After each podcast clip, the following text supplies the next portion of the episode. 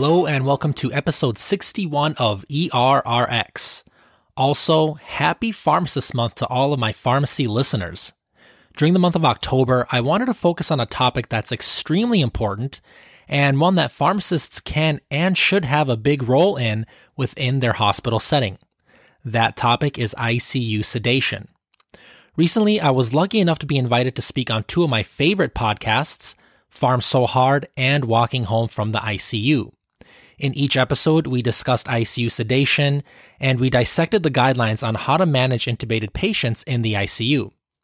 In part one of the sedation series, I'll play the episode that I was featured on on the Pharm So Hard podcast. In this episode, Jimmy Pruitt and I talked about the intubation process, some common causes and consequences of pain in ICU patients, how to monitor pain and sedation, and then we talked about some pharmacokinetic and pharmacodynamic properties of some of the most commonly used agents in the ED and ICU settings. Enjoy. This is Jim Pruitt, and you listen to another episode of the Pharm So Hard podcast. So I farm so hard, the employees wanna find me, and then wanna hire me. What's 100k to a guy like me? Could you please remind me? Farm so hard, this ain't easy. Working late nights, you best believe me. My grades can only go ace. Never wanna see another B unless I'm Jay Z. Farm so hard, let's get paid. Let's get paid.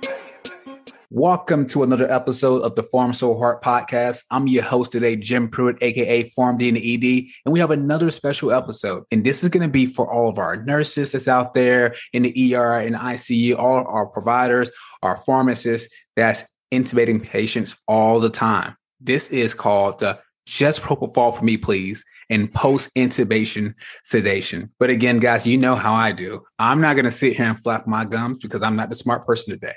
I have a special guest that's coming from very far from Charleston, South Carolina. Go ahead and introduce yourself and tell them what you do. Jimmy, thanks so much for having me on your podcast, man. I'm a big fan, and, and you know, hopefully your listeners will take something from this. Um, I'll probably learn something from you as well today. Uh, but my name is Adis Carrick. I am a uh, ED and ICU clinical pharmacist in Minnesota, and um, I also have my own podcast, which I'll have to have Jimmy come on to one of these days, and that's the ERRX podcast. That's ER-RX. So I love talking about all things medicine, trying to help out all the pharmacists, all the providers, all the nurses so we can all practice at the top of our license. Absolutely. It was just great to have you on. I saw what you was doing. I said, I got to get this guy on because he's like mm. killing it right now. I got like freaking 60 episodes in like half the time. This guy's really killing it right now. And really wanted to talk about something that we see often. And I thought he was perfect for this because you have that special role that I think is coming more and more uh, common that ED ICU you know position where you can be one place at one time and be at another you can follow these patients so you're one of the only people that actually gets to see a patient gets intubated down in ED, and then maybe in another time be rounding on that same patient at another time. So you get to see a lot of that that mix. So I really want to get into talking about this. And can you just like from your perspective, why do you think this topic is important? Because I think sometimes when we have residents and we have different people and learners with us, they don't think this is as important of a topic. But can you talk about, you know, the importance of post intubation sedation? Absolutely. Yeah. I feel like, you know, pharmacists, they they think some things are more important than than others and vice versa. And I think for pharmacists, one of the biggest reasons why this is important, um, especially in the ED and the ICUs in general, is they're so pharmacist heavy. And, you know, we just love nerding out about medications and how they work and their durations and their pharmacokinetics. But, you know, the overarching reason why this is so important at the end of the day, it's all about doing right by our patients. You know, we want to make sure our patients are comfortable while at the same time not giving them too much medications, which will actually prolong their hospital course and lead to worse outcomes. So I think it's a very important topic because I don't know about you, but I didn't actually even learn about sedatives and propofol and Precedex and fentanyl infusions in pharmacy school. And I don't know how much of that is in PA, NP school, or medical school either. So it's one of those things that we just don't have a lot of exposure to, but it is just so incredibly important. Um, as you know, it's important enough to have you know multiple guidelines released on this topic and numerous studies about how do we sedate our patients, how do we do best by our patients, just a couple examples, you know, one of the first ones that came out was the uh, PAD or PAD guidelines in 2013, which is the um, guidelines for the management of pain, agitation, and delirium in adult patients that was um, published in the Critical Care Medicine Journal. And since that time, they've updated that in 2018. They actually added uh, sleep hygiene, delirium, and immobility into those guidelines and made them the PADIS or PADIS guidelines. And I think in the future, we're just going to keep going and going with this whole aspect of what's the best way to sedate our patients? Should we move them? Uh, how do we treat and prevent delirium? And it's just so incredibly important for optimal patient outcomes. Absolutely. I couldn't agree more with that. And the one thing that I, I think about is I always just picture the process after we intubate a patient. And I say, if I was that person, what would I want right now? And right. we always have, we joke around with our nursing staff and our our, our physician colleagues, and, and, they always say, "Hey, Jimmy, if I ever come in here, you better do yes. X, Y, and Z." And I yes. think it's I think it's interesting because that same thing doesn't always translate to what what our standard of care is for for the patient at times. So I just think it's interesting, and the data is not super strong one way versus the other, but I think everyone has their idea of what they would like for them. But before we get too deep into some of this, we may have some people who have never been bedside for intubation. They may not have ever seen the entire process. So, just very briefly, can you describe the intubation process for our people out there? Absolutely. So, for those people listening, you know, I always recommend just clicking up a YouTube video. It takes two to three minutes, probably even less if you have an experienced intubator. But basically, the intubation process is just basically shoving a plastic tube down someone's trachea to make sure that we can inflate their lungs. Um, so this procedure is kind of the bread and butter for ED providers, and I think more and more even ICU providers are getting to do this. Uh, not to mention anesthesiologists and CRNAs who do this daily. And this procedure is indicated for patients that are in respiratory failure, so hypoxic or hypercapnic respiratory failure, or any patient that's apneic, any other patients that have a reduced level of consciousness, which we define as a GCS of less than or equal to eight, um, or just any of those patients that have a rapid change in their mental status, any trauma patients, if you can imagine anyone that has an injury somewhere along their airway where you need to protect that airway, um, and just any other patients that have a high risk of aspiration, again, where we don't want anybody to aspirate into the lungs, which can lead to infection and all sorts of badness. And again, you know, unfortunately, pharmacists don't get to do this procedure. I wish we could because it seems so gratifying um, but the best way that you can actually just get an image of this is to go watch a video on YouTube. It'll take you a minute or two. Um, and it's very, very cool, interesting stuff. Yeah, absolutely. It's just one of those things where I now, if I have learners, I will sit behind attending and like mm-hmm. with, with, the with the GlideScope and just like look at the VL and just see yep. the, the tube going down the course. And I'm sitting there, it's like, this is just so beautiful. It's this beautiful. so wonderful. It's beautiful and also horrendously. Mm-hmm. Uh, it can be horrendous for the patient, and you know yeah. we'll get into to sedation. and I know we're not talking about uh, rapid sequence intubation, but uh, I mean, you, patients are obviously. I should have mentioned this. They're not awake during this procedure. Mm-hmm. We give mm-hmm. them sedatives to kind of knock them out. They hopefully don't remember or recall it. Uh, but it's definitely something that would be pretty traumatic if you were awake for it. Absolutely. I, I, had a few providers when I was back at Augusta. So shout out to Dr. Schwartz uh, that performed intubation on himself. So yeah. shout out to some that like, is like amazing.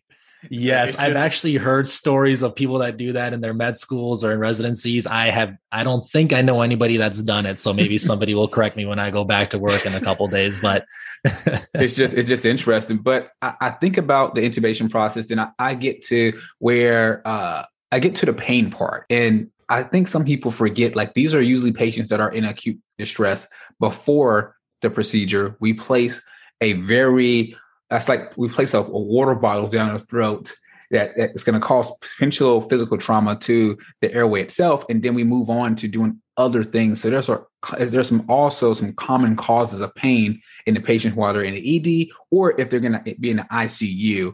Um, can you talk about these these common causes of pain? Because I don't think people uh, really understand what pain can do to people and what some of the downstream effects will be. Oh yeah, absolutely. I mean, like you said, so first of all, just getting a tube down your throat is is a little traumatic and and can be painful, uh, especially depending on the experience of the person actually doing the procedure. But then, you know, besides that, um, our patients can be in a lot of pain for a lot of different reasons. You know, the most obvious patient that's in pain is somebody who you're intubating after a trauma. So, car accident, fall from a building, what have you. I mean, these patients are going to be in pain with or without the tube. Um, but then our patients that maybe don't come in as traumas that just simply need intubation to protect their airway, or maybe they have a really bad asthma or COPD exacerbation. Some of the things that we do to them throughout their course of hospitalization is painful. And we have data that shows that things like putting central lines in or just a whole host of other other procedures that we do for these patients does cause pain, um, which is unfortunate because there's data out there that says that 80% of our patients that are in an ICU experience some sort of pain. And about 80% of those patients identify pain as their most traumatic memory of their ICU stay. Um, again, which is just very, very traumatic. Um, six months after an ICU admission, I've read some data that 40% of those patients still recalled pain as their most traumatic memory. And then 20 of those 40% um, have a very high risk of developing PTSD because of this. Um, and you can imagine, you know, for example, putting in chest tubes or taking out chest tubes can be very painful. And guidelines and expert committees have said that anytime we're doing any type of procedure that could be painful for a patient, we should give them preemptive analgesia. But the fact of the matter is, less than 25% of patients actually get it. Yeah, I think you, you really hit some key points there. And I want, want to emphasize the fact that we can cause PTSD when we're supposed to be the people that are saving lives is very interesting. Um, the fact that we can change the the quality of life for individuals. The fact that the untreated pain actually decreases the immune system. So if a patient right. comes in for sepsis, we don't treat their pain from what we're causing, then we have that entire issue. And mm-hmm. I like to commonly sit back and when I'm teaching my residents and my, my learners, I let them see the entire process of what's happening because the intubation of itself is one thing. And then we we see what happens, what it looks like you place a Foley. That's that's right. yeah. So that's yeah. not cool. And then I yeah. go and ask my providers, hey, I'm getting ready to run, you know, a norepinephrine infusion. I need a central line. And I see them go and sometimes successfully get it on the first try. Other times right. they're poking left side of the groin, right side mm-hmm. of the groin, up top. So this multiple times patients getting stuck with needles. And that's just the nature of what we do. And we have to save lives. And right. I'm watching all of this, and they have broken bones. And then the next thing you get from an X-ray, get from a, a trauma is an X-ray. We're moving that patient in an mm-hmm. uncomfortable position, and then we're going to do it again in CT. so you get you basically get stabbed five or six times. You get more access. you get moved around yeah. with your broken bones, and all these things are horrible. So when someone tells me, Jimmy, the patient's not in pain, they're fine. Mm-hmm. They're fine. I want to say that the data doesn't say that. And right. we may can improve patient outcomes by doing something so so simple. So I'm super happy you brought up some of those stats because I, I think it's important that we touch on those, and I think it's important that we everyone who deals with this, and I think this episode is going to be great for everyone because we all deal with this frequently. Like yesterday, I did a sim for four hours and we intubated every patient. I got done with the sim. I went to the ED and eh, a patient that was intubated there already, and we intubated three more patients that day. So it's just like it's just something that commonly happens.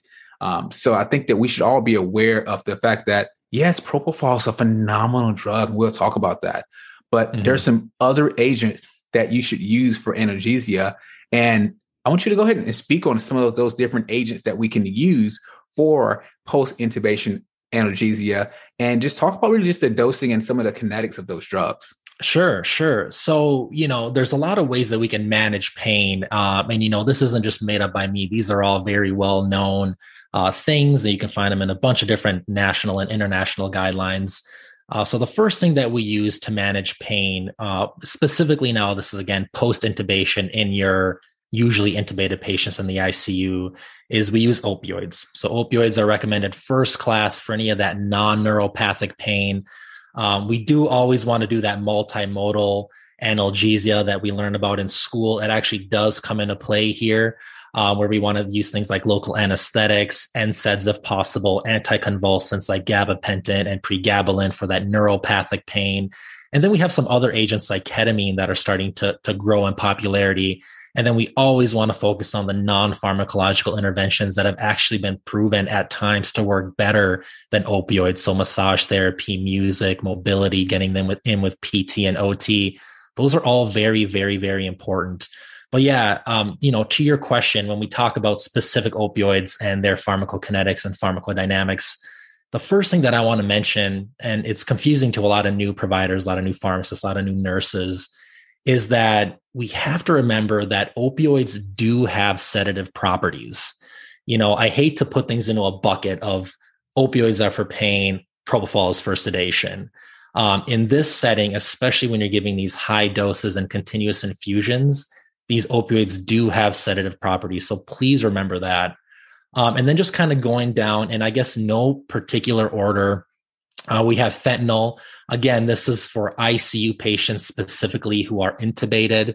Uh, we usually, uh, again, adjust these doses for age, previous opioid exposure, and body weight. But the dose of fentanyl is anywhere between 0.25 to 0.5 mics per kilo which ends up being about 25 to 75 micrograms. And if you're going to give that as a bolus, I would just give that IV every 30 to 60 minutes. You may need it more frequently than that. Um, if you need to start a continuous infusion, we start anywhere between 25 mics per hour, and then we can work up all the way to 200 plus micrograms per hour. So fentanyl is one that I like. Uh, we use it a lot in my ED. Um, it's got very good uh, pharmacokinetics and pharmacodynamics. The onset is about one to two minutes if you give it IV. And again, that duration of 30 to 60 minutes is about how frequently that we redose uh, fentanyl.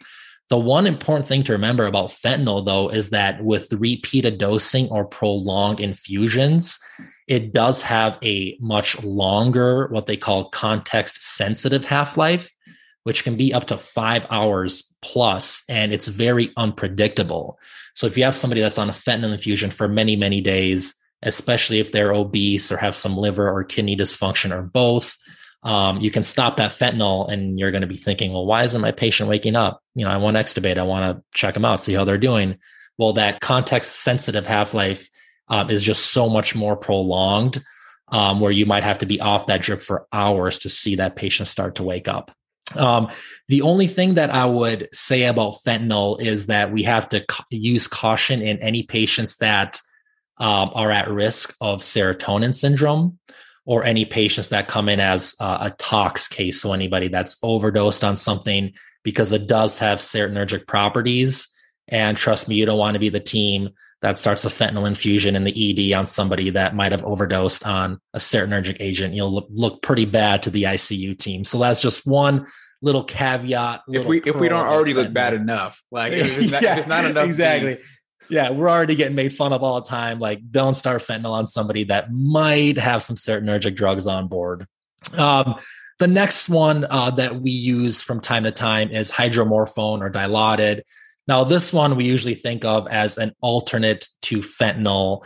Um, on the flip side, this one is good for patients that come in as tox overdoses or anybody that has potential serotonin syndrome because it does not have any serotonergic properties. So that's kind of the main time I use it. Um, the dose here is about 0.2 to about one milligram IV, and we can give it every two to three hours. It does last a little bit longer than your fentanyl will. Um, it does have a slower onset of about five to 15 minutes. Uh, but again, it has a longer duration of about four to five hours. Uh, with this one, we do just slightly have to adjust the dose for renal or hepatic dysfunction from time to time. Um, I don't know. Do you have any preference between fentanyl or, or dilaudid out in uh, South Carolina, or? I, I guess for me, it's, it's, a situation. So for me, mm-hmm. I can't override you know, hydromorphone. So it's harder for me to get and have to go oh, place in order. So in my okay. ED, I can override fentanyl, but I can't, I can override fentanyl as a bolus, but I can't override fentanyl as an infusion. But when I go back to, mm-hmm. to Atlanta, I can override all of those. But for me, nine times out of 10, I like fentanyl because I want something to work right now. And sure. I, I don't want to wait because I know that by the time I get to get these medications, these patients will already be getting ready to undergo some type of procedure or, or some type of movement. But yep. I will say with, with COVID, I've been able to see where hydromorphone may have its purpose. So I didn't have fentanyl as a, a bolus, and I had to start be becoming more, you know, creative. And if I didn't have an infusion, I say, okay, if I go ahead and load a patient up with hydromorphone right before. So for like pre-treatment, you know, we, we, don't really do that anymore, but I did it for pre-treatment. So I can have a patient get one or two milligrams of hydromorphone and then they would get intubated. And I know I got myself, you know, at least in a couple hours of therapy. And then we can redose them appropriately after all these major procedures were done. So I think when I don't have access to a longer acting um, medications like an infusion, I can basically use my hydromorphone as a, a bridge to uh, either a, something else or to be able to use that for two to three hours of therapy. I like that. That's a yeah, that's a fantastic idea. So it all depends on where you are and how fast you can get these drips. You know, where I work, we can override literally any medication. Um, and, and we do use dilaudid from time to time too. It's about probably a 70 30 split on provider preference um, starting these infusions is, you know, we'll talk a little bit about continuous infusions and the benefit versus risk of, of that. But all of my continuous infusions of opioids come from the IV pharmacy. So they all take an equal amount of time to get down to us too, which is also something to to discuss. I don't know if anyone has any pre-made dilaudids or fentanyls in their EDs, but we do not. Yeah. So I have the pre-mades in the actual Omnicell, but they can't be override when I'm in South Carolina, but when I go to Atlanta, I have the pre-mix infusions, and it's amazing to see the difference in practice. So when I'm in when I'm in Atlanta, we have a primary fentanyl infusion first. We can bolus from the bag, so I can just get my nice. bag bolus immediately and continue the infusion. Which you know I trained that way, so of course I feel that that's a a reasonable option. But I realized mm-hmm. that there are some EDs across America, especially some of our smaller community community shops, they don't have any drips. And some of them don't mm-hmm. have, you know, hydromorphone. Some of them, mm-hmm. I kid you not, I was in a small shop in Central Florida and they did not have fentanyl. And. I was just very confused. So I, I, I really wanted to shout out everyone who's managing all of these patients without any of these drugs. Yeah, right. this right. is insane. Right. Yeah. And you know, speaking of fentanyl and, and hydromorphone, there is obviously you know one other one that we didn't talk about yet and that's morphine. Morphine I, I, personally don't use too much and, and my providers don't use it much either. As we all know you know it causes more histamine release it causes some venodilation hypotension um, and then it has these metabolites that are actually uh, neurotoxic at high enough doses. So i consider this one a last line opioid the dose is anywhere between two to four milligrams IV every one to two hours.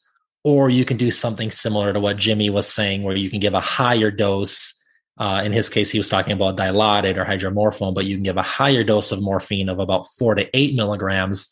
And then in that scenario, you can give it every three to four hours. And then you can start a continuous infusion anywhere between two all the way up to 30 milligrams per hour. But again, it has a very long duration. It's got those active metabolites. The only time I really see morphine is is outside of the setting of somebody who's intubated. You know, so it would be anyone that comes in with ACS or a heart attack, STEMI and NSTEMI, things like that. I only see the, the, the, really not even for my. Uh, I have a really huge sickle cell population. Um, so. Oh, sure. So here in, in, in Charleston and in Atlanta, I have a huge population of patients that have sickle cell, and they don't even like morphine.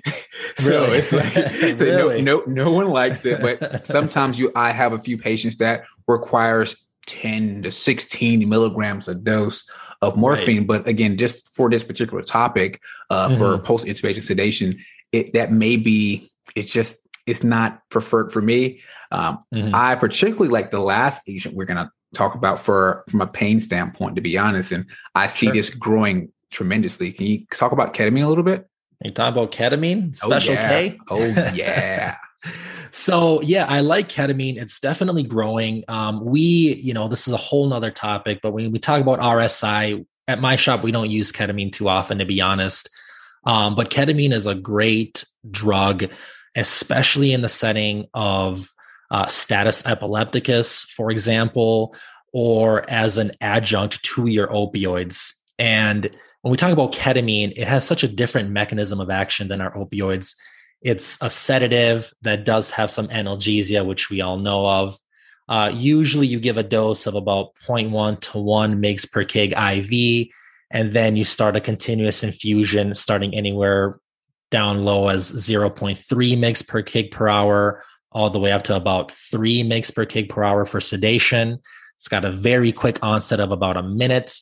With bolus dosing, it lasts about five to 10 minutes, obviously longer if you start that continuous infusion. And you're right. I think more and more centers and more and more places are starting to see this. Um, at my site, we don't use it as much. Uh, we use it more for agitation, uh, pain, you know, really small doses, 10 to 20 milligrams for acute pain in patients who are not getting intubated. But it definitely has helped us when we're trying to wean off opioids or when we're trying to add it as an adjunct to opioids in the MICU or the SICU. Absolutely. I think for me, I found some really unique cases for ketamine where it's always this case where a patient comes in for a presumed opioid overdose and then we give a ton sure. of Narcan.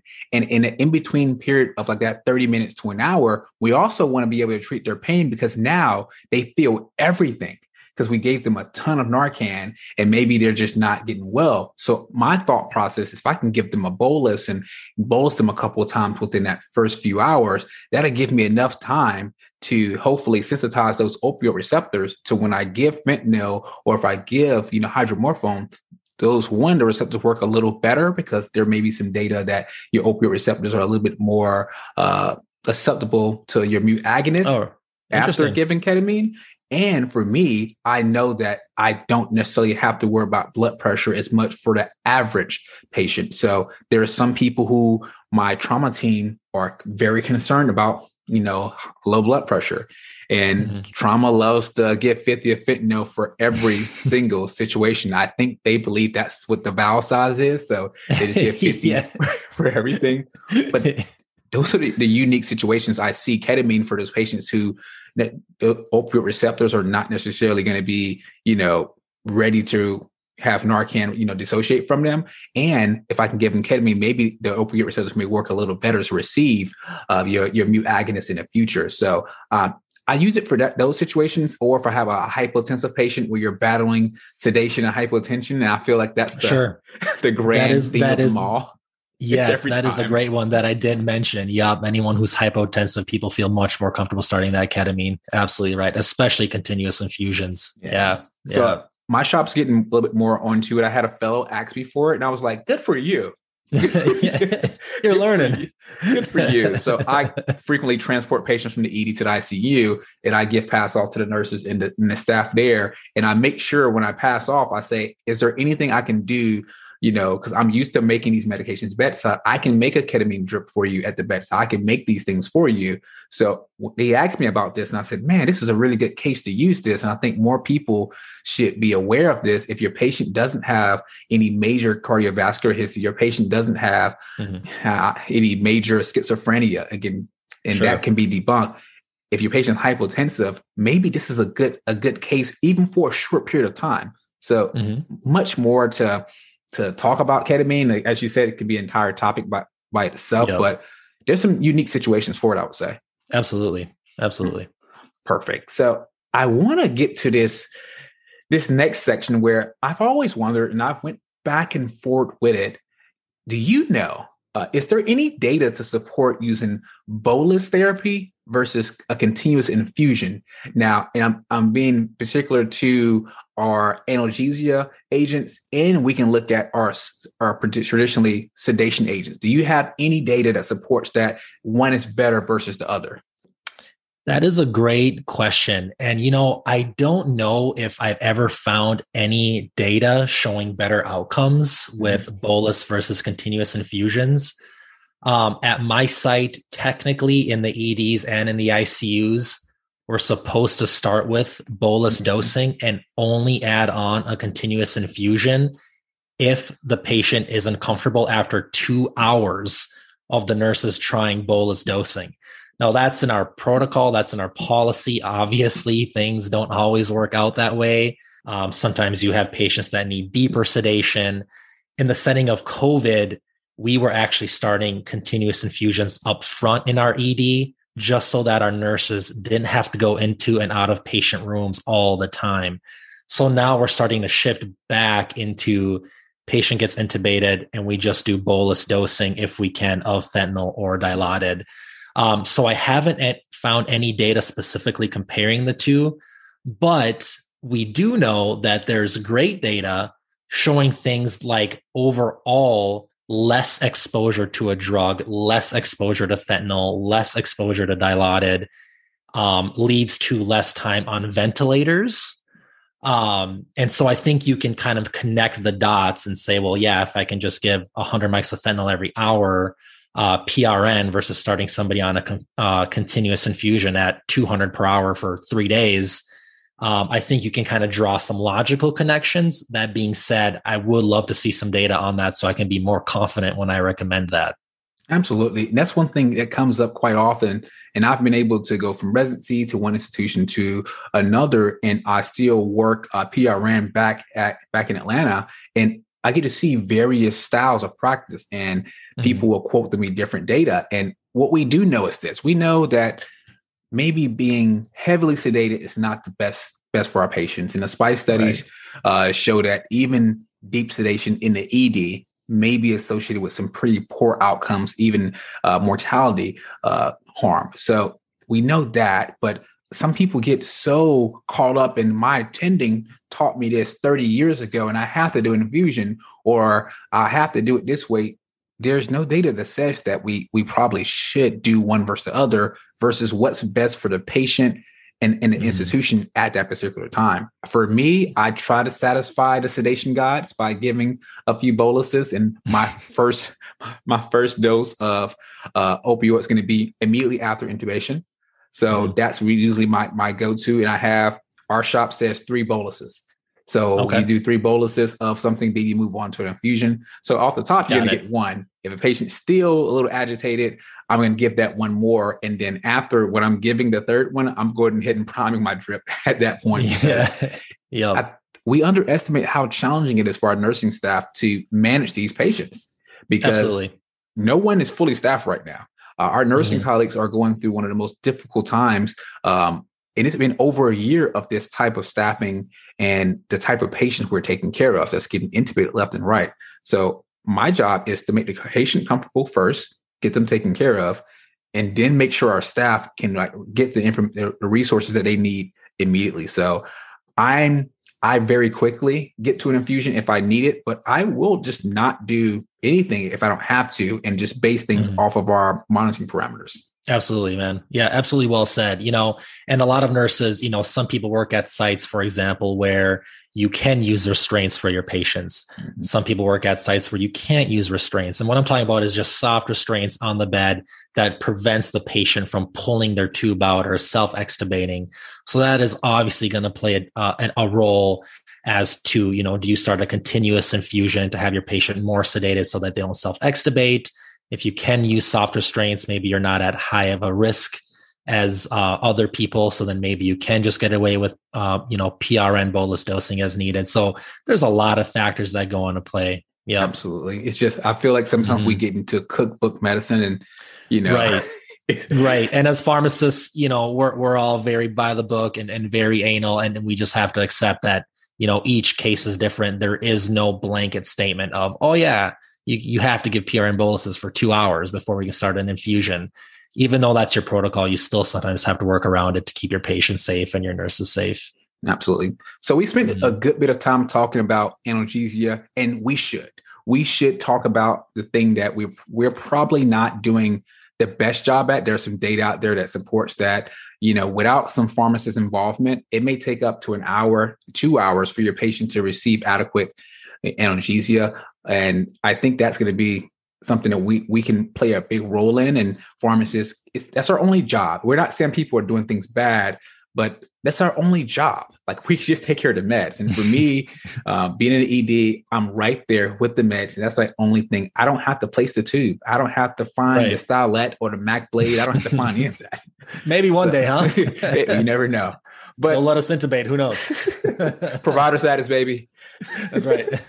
but let's transition to sedation again. I, sure. I think sedation is going to be something that's really key. But I think one of the things we have to realize is that we need to monitor these patients. And from a JCAHO perspective, um, I think that's something we get caught up on quite a bit when the Joint Commission comes around and they audit our charts and see why did you titrate the propofol from 15 to 60 without there being any anything documented.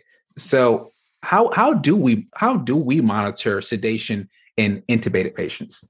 Uh, sure. Um, so we have specific validated sedation scores. Um, so when we talk specifically about sedation, we have a couple that we use. One is the Richmond Agitation Sedation Scale or the RASS.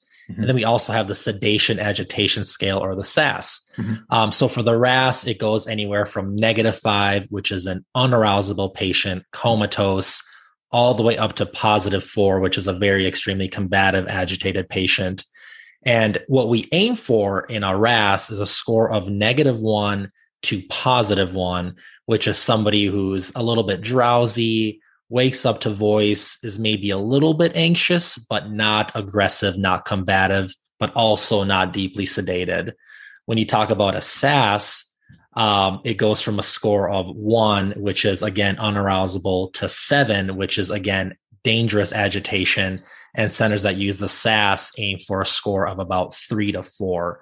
So those are the most validated scores for specifically sedation now, again, you know, we talk about the continuum and the combination of pain management and sedation management. So I think we'd be doing a disservice if we didn't step back a little bit and talk about how do we monitor pain, right? Because mm-hmm. it kind of goes hand in hand with sedation. Um, and the first thing that you know we should mention is that um, we should not monitor pain by looking at vital signs. Yep. Right. So that's a common misconception. Oh, his heart rate's elevated. He's in pain. Um, vital signs should be used as a trigger or a cue for you to further assess for pain or for the nurses and providers and potentially pharmacists to assess that patient for pain. But being tachycardic, having a high blood pressure is not um, diagnostic for pain. Um, so, in the setting of pain, actually, the most validated um, scale that we can use in in patients in the ICU is the visual pain scale. So, just you know that smiley face score of zero to 10, like what's your pain, smiley face, frowny face. Um, that's actually the most validated score in the ICU. But obviously, a lot of times our patients in the ICU, they can't self report. So we do have a little occupied. Yeah, yeah. Got a tube down their throat, kind of hard to point at smiley faces. Um, although if they are lightly sedated, they actually probably could use the visual analog pain scale. Yeah, yeah um, but if your pa- yeah, if your patient is sedated or, or deeply sedated for whatever reason, we have a couple scales. One is the behavioral pain scale, which goes from a scale of three, which is no pain, to 12, which is maximum pain. And then we have what we use at my site, the critical care pain observation tool or CPOT, which is a scale from zero, no pain, to eight, maximum pain. And we always try to keep our patient's pain score um, less than four. So anything significant is a score of three or greater. And just to kind of wrap your head around what these kind of scales measure, the CPOT will use things like facial expressions, the patient's body movements, their muscle tension, how compliant they are with the vent, things like that. Obviously, it's a very subjective scale that, you know, nurses might kind of differ slightly on, but it is the most validated for patients that can't say like hey i'm in pain you know um, and it does work fairly well so yeah i think it was cool that you went back and went to combine the CPOT versus the RASS. And I've done mm-hmm. a ton of education on this over the past because for the most part, let's just face it, our ER nurses, they're they're not, you know, traditionally used to doing this. They want to get the patient and get So let's face it, our ER nurses, they're not used to using these scales and they're used to getting these patients and shipping them to the ICU where we have the appropriate ratios for that type of monitoring. But I think that's something we should look at. Um, JCAHO's looking at it. Um, it's mm-hmm. the best care for our patients. So a CPOT and a RASS, which is what I'm so used to using, may need okay. to come to the ET, ED. And I had yeah. a, I had a very uh, interesting term I say do your ass and save your ass. That's my, that was my my teaching point for the nursing. I'll put that staff. on my pumps. so uh, that's just one one thing to do. You know, you know, do your ass and save your ass because when they when people go back and look at those scores and they see you titrating based off of RASS of p- plus four, it makes sense. But when you're documenting nothing, nothing to your note, it makes it a little bit more challenging. Um, sure. So we talked about the different scores, and we, we we mentioned it briefly. And I just want to highlight again that deep sedation is not preferred for the majority of our patients. Um, mm-hmm. The vast majority. There's some neuro, some neuro patients. There are some different um, therapeutic hypothermia that these patients can probably get deeper sedation. But I would say for the majority of our patients, light sedation, as you mentioned before, with a RASS. So some people say zero to negative two, some people say negative, negative one to plus one. But in that middle yep. range where your patient's like, hey, what's right. going on? Go back to sleep. right. When, right. Once they're doing right. that, that's where you want them to be versus like. I'm going to punch someone now. Like exactly. I had a patient I will never forget. She was on 800 mics an hour of fentanyl, 80 of propofol, and she was on, I believe she was like 1.4 of Precedex. And I remember I walked in the room and she like pointed at me with the tube in her and was like, and just like flicked me off. And I was like, wow. like I was just I was just amazed. Like, where do we go from here? like I was just simply amazed where yeah. I was sitting there. She was like trying to get out of bed while intubated. And I remember before we pushed the meds on her in the ED, she she told me fentanyl won't work and she didn't lie. She did not lie. 800 mics an hour fentanyl. Wow. So I went back. Wow. I, had, I was started in the, started her in the ED, and I went to my to my MICU rotation, and I just should never ever forget that case. Mm-hmm. And just thinking mm-hmm. myself, mm-hmm. that's a RASS of plus four. yeah, like yeah, that's exactly what it. that is. Yeah. So it's like we want them to have light sedation, uh, but mm-hmm. dear God, just make sure they're they're comfortable. Um, Absolutely. We talked quite a bit about the the depth of sedation. We've talked mm-hmm. quite a bit about um, you know appropriate analgesia, and you mentioned it briefly, but I want to make sure I highlight this term because people, you know, say it sometimes. But like, what is analgo sedation, and how do you do that properly? Great, great question. So, analgo sedation is again that combination of analgesia and sedation which is oftentimes provided simply by the opioid, but sometimes we do have to add other agents, right? As you know, like your patient needed a couple meds, probably could use a few more.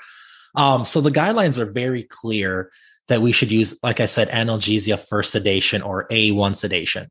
With opioids, as compared to using sedative hypnotic based sedation. Now, when I when we talk about sedative hypnotic based sedation, we're specifically talking about propofol or Precedex um, which is dexmedetomidine. Um, and one of the main reasons why, and we hit on this, you know, at the start of your episode, is because most of our patients, we said about 80% are in pain. And this is a huge reason why our patients are uncomfortable or agitated. So if you can hit those pain receptors and make them feel comfortable with the analgesia, you will actually, you know, in a roundabout way sedate them, right? Because they're not in pain anymore and they're not going to be agitated. So that's one reason why. Um, and as I mentioned again earlier in the episode, that these opioids do themselves have sedating properties. Um, I don't know if you or any of my listeners have ever had opioids. I've only had them once when I had my knee surgery. Um, and when I was waiting in the PACU for, or actually, sorry, the, the pre op room, they gave me some fentanyl and Versed, and I was out. I was sedated. I had no idea what was going on. I did not get any propofol or Precedex. I just got like 50 of fentanyl and I was out. Yeah. and uh, so they're very, very powerful sedatives. I know it's kind of hard to wrap your mind around that, but it is very, very true. Um, yeah. So that's analgo sedation. And when we talk about that, you know, we brushed a little bit about what level of sedation is, is recommended. And like you said, light sedation is preferred. And I know that's a very strange concept. I'm a pretty anxious dude myself. I think that if I had a tube down my throat, I would just say, put me out, you know, make me a RASS negative five. But patients tend to be more comfortable on ventilators than we give them credit for. Um, and actually, that goes for ourselves too. People like me who think that they wouldn't tolerate a ventilator. Actually, you'd be surprised. There's a lot of patients that actually don't require any sedation at all. Um, you know, you had a case about somebody who was on a bunch of of sedatives and analgesics and, and was still agitated. I've seen patients walk around the ICU um, with their ventilator next to them, not on any sedation at all, like writing down what they wanted to do, where they wanted to take a walk. So we have to wrap our minds around the fact that, you know, um, sedative free ICUs exist um, overseas and in the US. And there's a lot of work being done on low or no sedation ICUs. And they've seen just incredible outcomes with lower times on ventilators, lower ICU and hospital lengths of stay. So we have to remember that we really, really want to wake up our patients as often as we can. Absolutely. That's one of the cool things about where we're at right now when it comes to the research of intubated patients, particularly when looking at this PADIS entire approach, because mm-hmm. I think if we really start looking at things, there may be a, a special time period where they may need that to get through their initial acute insult and then of we course. treat their pain and then they can get to a better place and we can sedate them just enough to get through that period of time and then at like day two day one they may be i don't have phenomenal data but i'm thinking that we will find that one day but we mm-hmm. danced around quite a bit about some of the other agents but can we just briefly talk about the, the most common agents that we use and some of like the doses and the kinetics of those particular sedation agents of course, of course. So yeah, so moving down the guidelines and you know, Jimmy and I probably see this every day. You know, you start with your opioid, you start with hopefully PRN bolus dosing, you move on to a continuous infusion, and guess what? Your patient's still awake, still flicking you off. All right, so where do you go from here?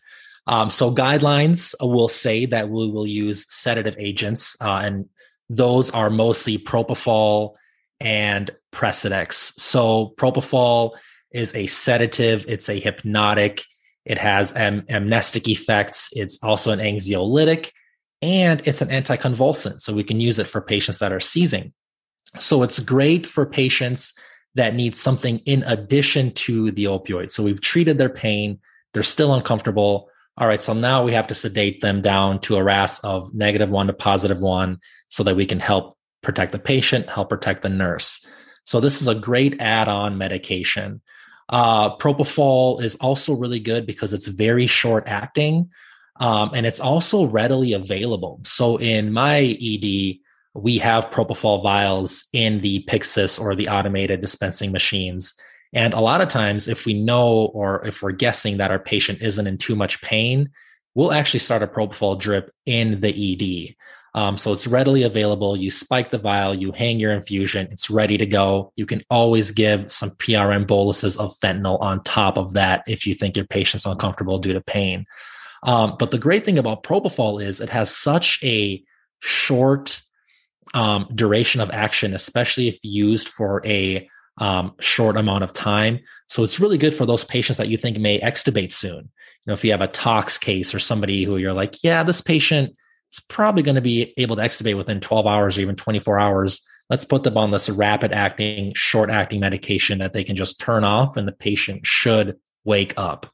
Um, now, of course, there are um, specific things to look out for for these with these medications. With propofol, the biggest one is hypotension, um, and then also something called PRIS or propofol related infusion syndrome, uh, which can be deadly we usually dose our propofol at 5 to 50 mics per kg per minute. I know technically the package insert goes up to 80 or even higher, but the higher you go, the higher rate you have of, of hypotension and potentially of developing PRIS or propofol related infusion syndrome. Um, and then some other things that we have are Precedex. So Precedex or dexmedetomidine is an alpha 2 agonist. Uh, it's similar to propofol where it does have some anxiolytic effects. It is a hypnotic.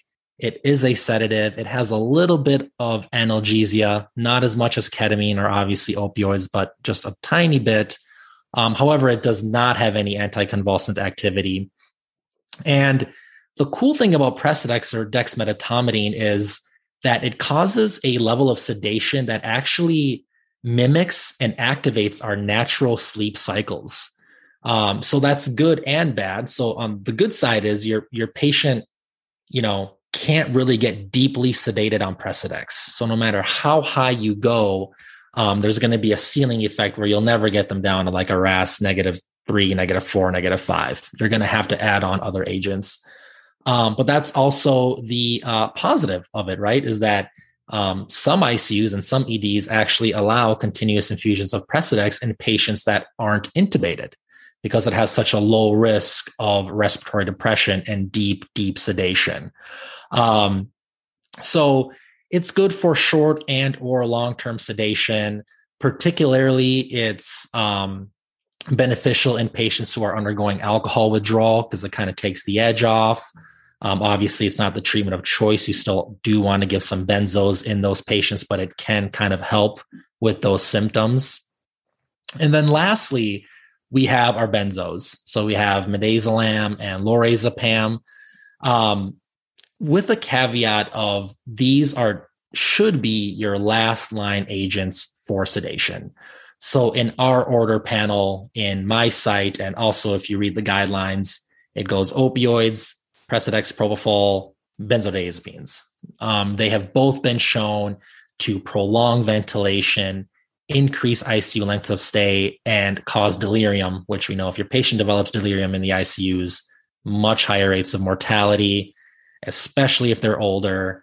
Um, of course, midazolam and lorazepam do have their place in therapy for patients, for example, who are seizing, right? So status epilepticus, any patients that are in alcohol or benzodiazepine withdrawal, or they're the agents of choice when your patient needs that deep sedation. And you touched on that briefly.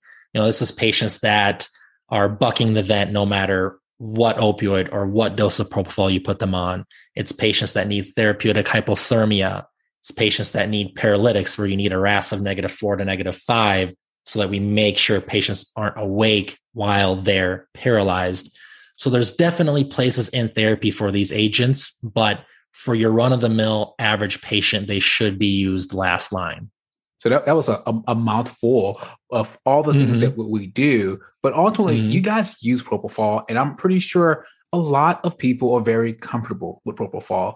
And more so now, I see a lot of my nurses asking for Precedex as well. And my only caveat, and I like to make this analogy for my nursing staff. I think Precedex is a phenomenal drug if you know you, you want lighter sedation because you're not going to go too deep.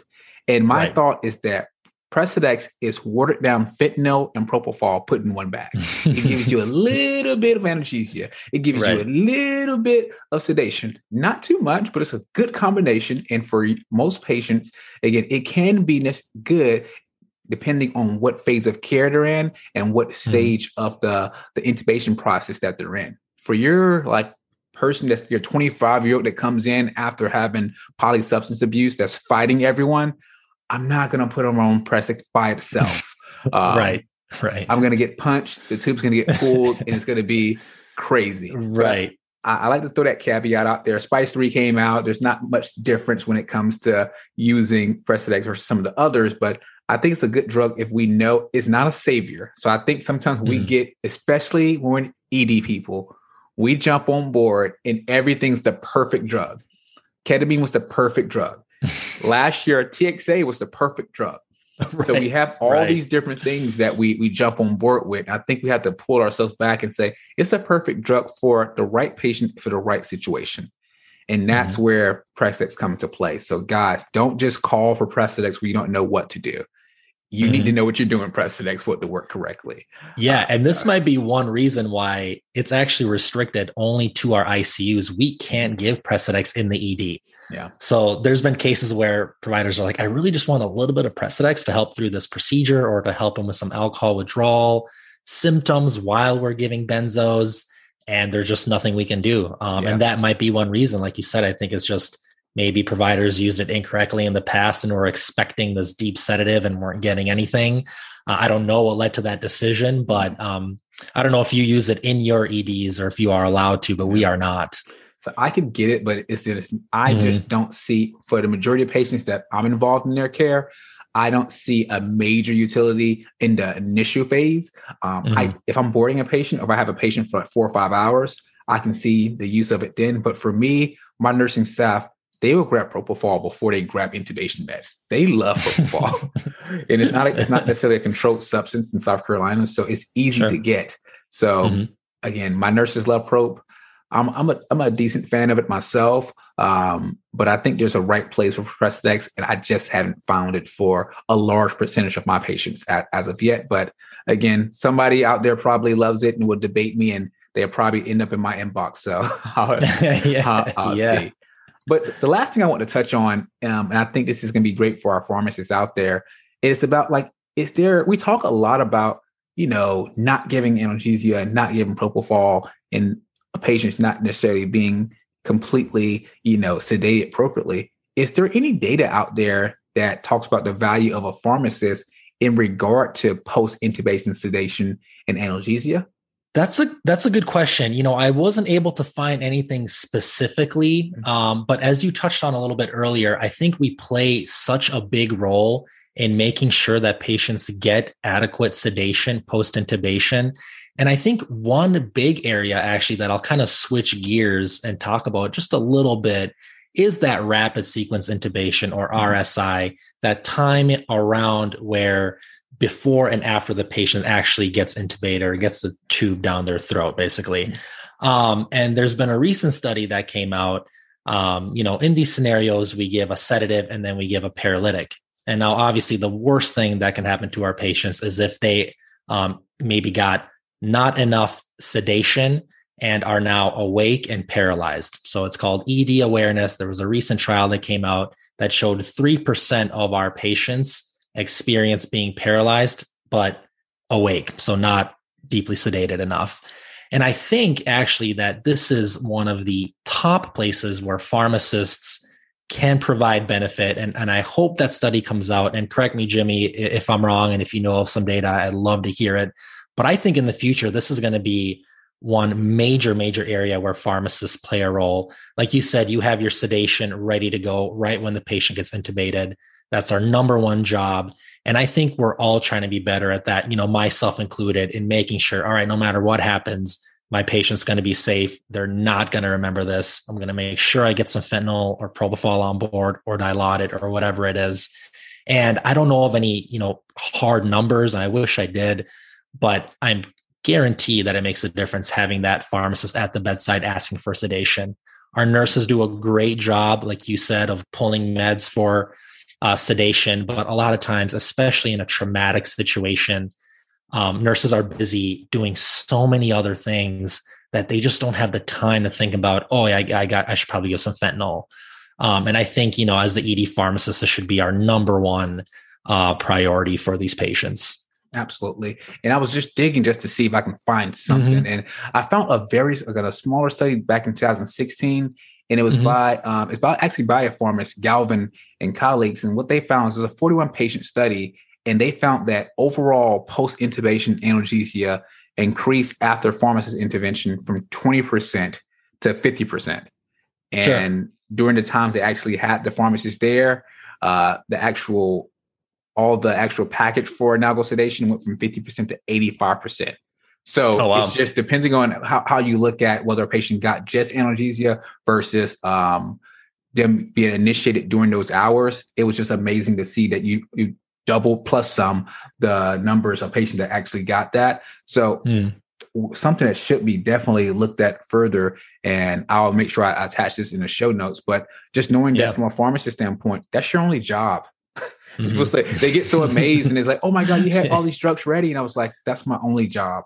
I job. can't place a Foley. I can't I, I can't grab the seven five and, and place it in. Uh, mm. I don't know how to use a Mac blade. Again, I don't have to do those things. The cool thing right. I get to sit back and do is watch pretty talented people do a phenomenal job of performing a life-saving intervention, and I can aid that with medication. So um, that's really all that I had for for this episode, and just looking at everything. And guys, give your patients some fentanyl give your patient some pain meds, sedate your patients enough. not enough mm. for you to have a, a good night, not, not enough for the patient to be deeply sedated, but sedate your patient enough. And I'll play some stuff in the show notes so that we don't get too, you know, literature heavy here. But I just want to pass it off to you again, and see, do you have any final thoughts for this particular topic? Um, you know, no final thoughts, man. I just want to say thank you so much for having me on your podcast, Jimmy. Uh, really, really honored to be here. As you can tell, it's a very passionate topic for me. You know, at times there I probably rambled on a little bit, and we'll try to post some things on the website, and I'll do the same on mine. Uh, just with those particular like those numbers of like the RASS and SAS and the doses and things like that that we talked about. But I think you know, Jimmy, you everything you said is, is exactly spot on. This is our number one job we should be making sure our patients are safe, comfortable, our nurses are safe and comfortable, while always having that patient in mind. You know, using analgesics first if we can, and keeping your patient lightly sedated once they get up to the MICU, because we've proven time and time again that this will improve outcomes and let our patients live healthier and longer lives. Couldn't agree more with that. So please give the audience, you have your own phenomenal podcast. Please, anything that you what's the best way for them to reach out to you and consume more of this phenomenal education? Thank you so much. Well, we'll definitely have to have you on our podcast. But so my podcast is called the ERRX podcast or ER RX. And we're just available anywhere you get your podcasts Apple Music, Google, um, Pandora. I have a YouTube channel that just plays all the podcast episodes on there. And then I also have a website, errxpodcast.com, where I post show notes, references for all my episodes, a quick little blurb on some key points. Uh, if you feel like you don't want to listen to me ramble on, you can just read the one paragraph, you know, quick thing of what I went through in that episode. And then I also have an Instagram page at ERRX Podcast um, where I try to throw some funny things out, some memes, and then again, just quick little excerpts of all of my episodes and quick two or three line key points that you can just take with you when you're on rotation, if you're a student or a resident, or as a nurse, provider, or pharmacist, where you can just quickly look things up that I have discussed on my podcast.